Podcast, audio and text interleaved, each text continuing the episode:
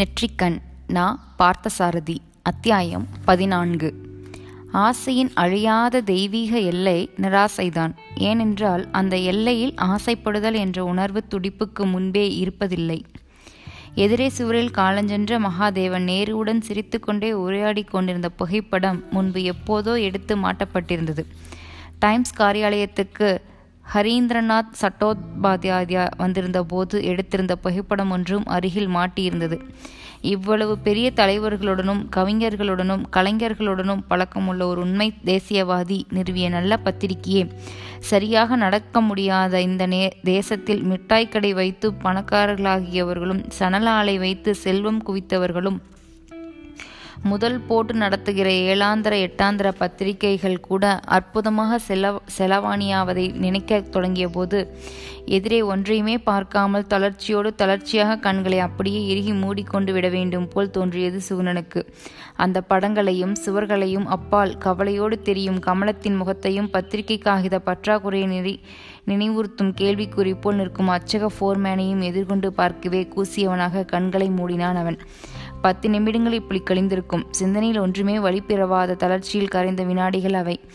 யாரோ படியேறி நடந்து வரும் காலடி ஓசை கேட்டது. தொலைவிலிருந்து நெருங்கி வரும் அனுகிரகத்தின் மெல்லிய சங்கீதம் போல் மெட்டியொலி தாளமிட நடந்து வரும் மங்களமான திருமகளின் காலடி ஓசையா அது? தரித்திரமும் தளர்ச்சியும் துயரமும் தற்காலிக தோல்விகளும் நிறைந்துவிட்ட டைம்ஸ் காரியாலயத்திற்குள் எங்கிருந்து வருகிறது இந்த லட்சுமிகரமான இங்கித நாதம்? இந்த நாதத்தை தொடர்ந்து கொல்லென்று சுற்றிலும் மல்லிகை பூத்து குலுங்குவது போல் நறுமணமும் விரைந்து வந்தது.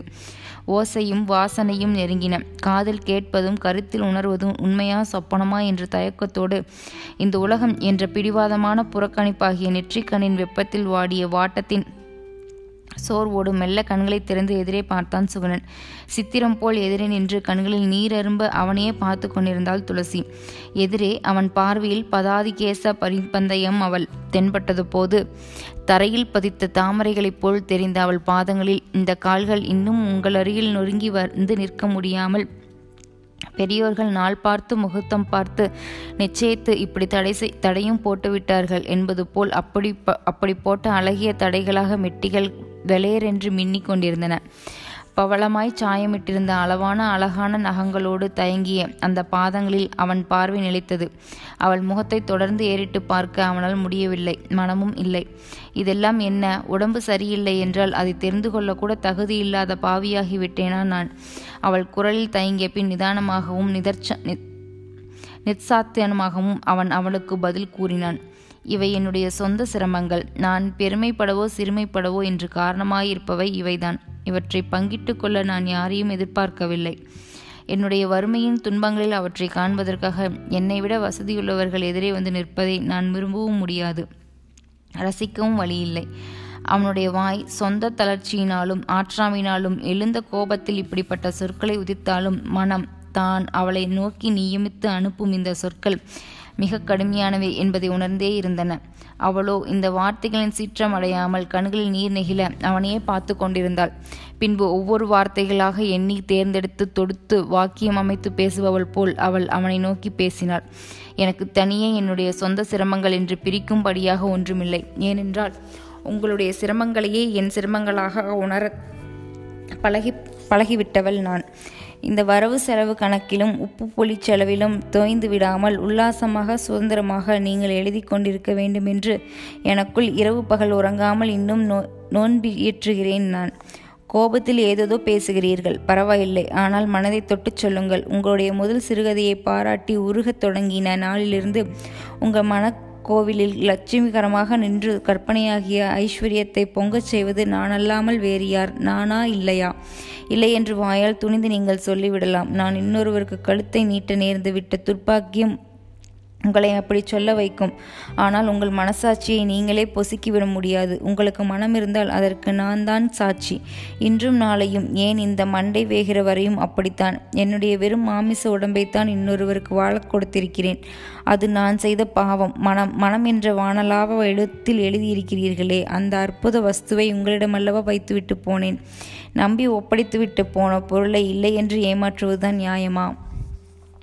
துளசியின் பேச்சு இதுவரை இவ்வளவு கூறாக அவன் நெஞ்சில் வந்து தாக்கியதே இல்லை. சோகத்தை கற்பித்து பேசுகிறவனின் சொற்கள் வேறு, சோகத்தை அனுபவிக்கிறவர்களின் சொற்கள் வேறு. சோகத்தை இதயத்திலிருந்து கொட்டுகிறவர்களுக்கு அந்த சோகமே சொற்களாக வருகின்றன.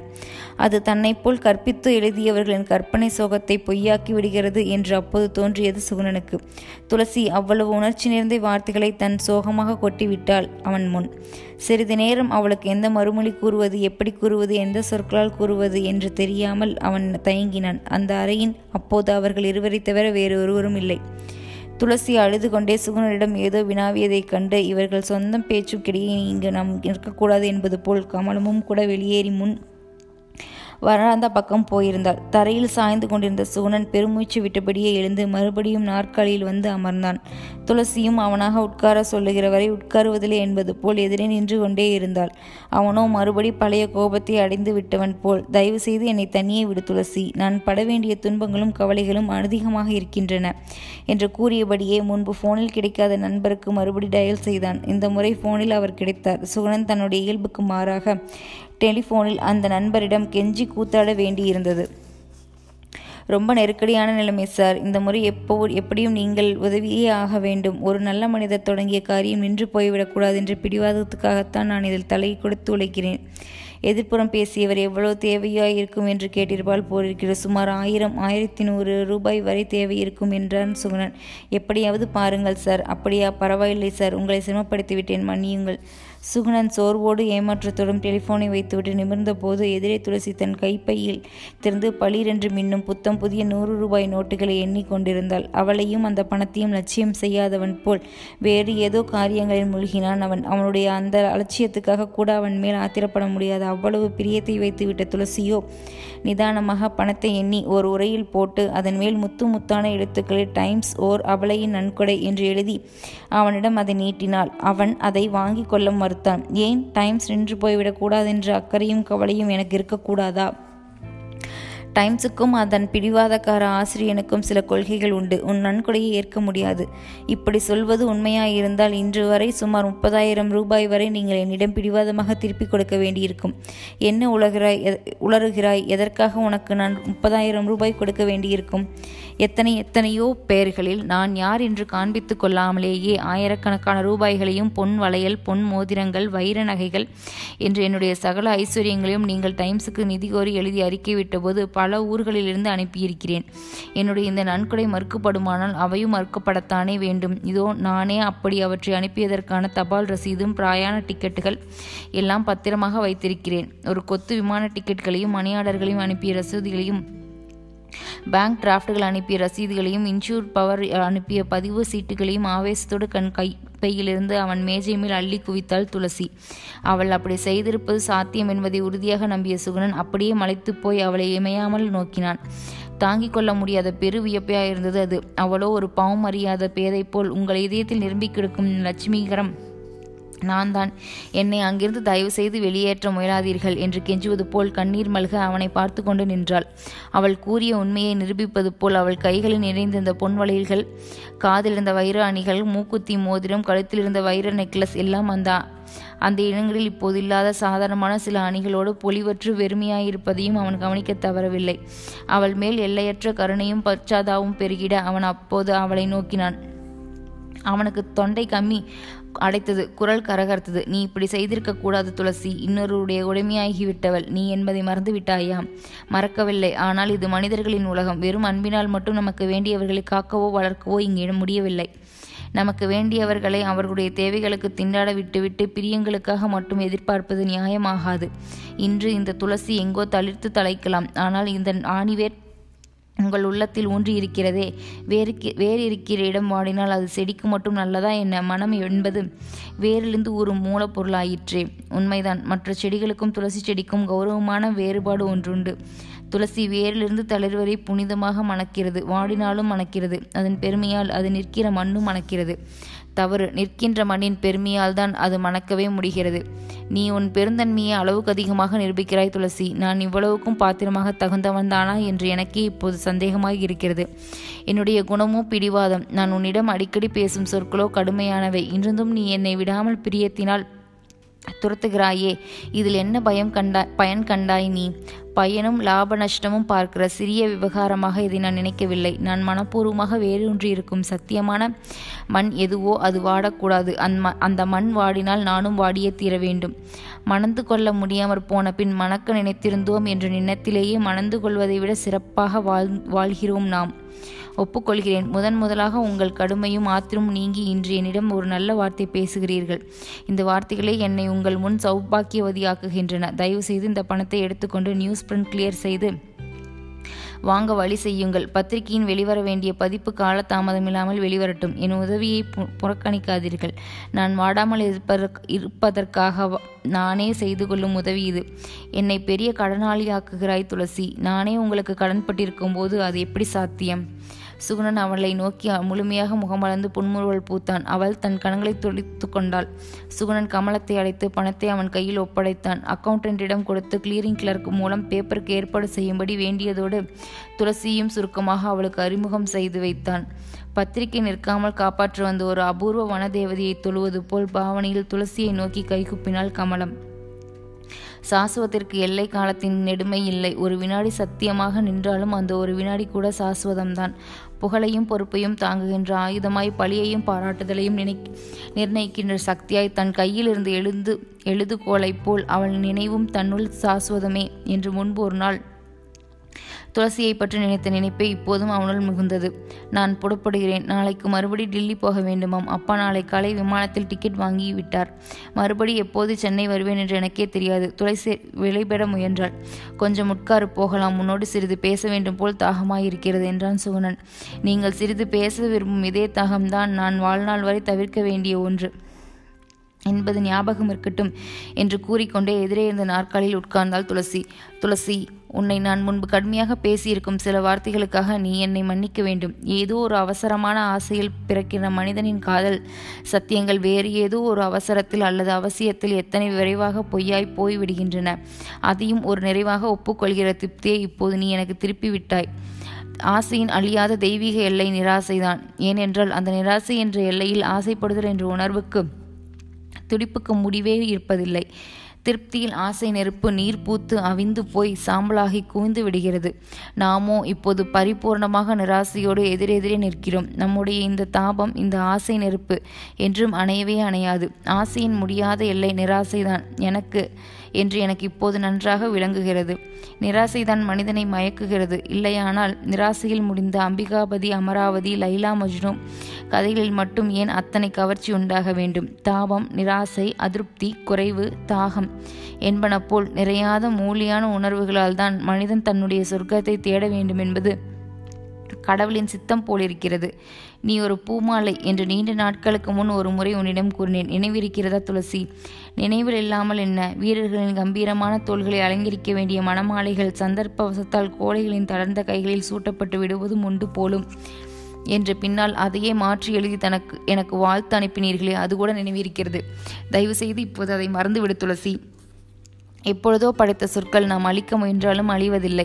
மனிதர்களின் முன்னோர்களின் யாரோ சிலர் சொற்களுக்கு உண்டாக்கி வைத்த மந்திர சக்தி இன்னும் அவைகளில் இருக்கிறது. வசை சுடுகிறது, புகழ் குளிரச் செய்கின்றன. புகழ் மறந்தாலும் வசை மறப்பதில்லை. அது சொல்லின் சக்தி போலும். நான் வசையாக எதுவும் உனக்கு எழுதவில்லை. என்னுடைய வசையிலும் என் அன்பின் தோணி இருப்பதை உணர்ந்திருக்கலாம். உங்கள் சொற்களின் அன்பை உணர்ந்ததை விட வேதனையைத்தான் நான் அதிகமாக உணர்ந்தேன்.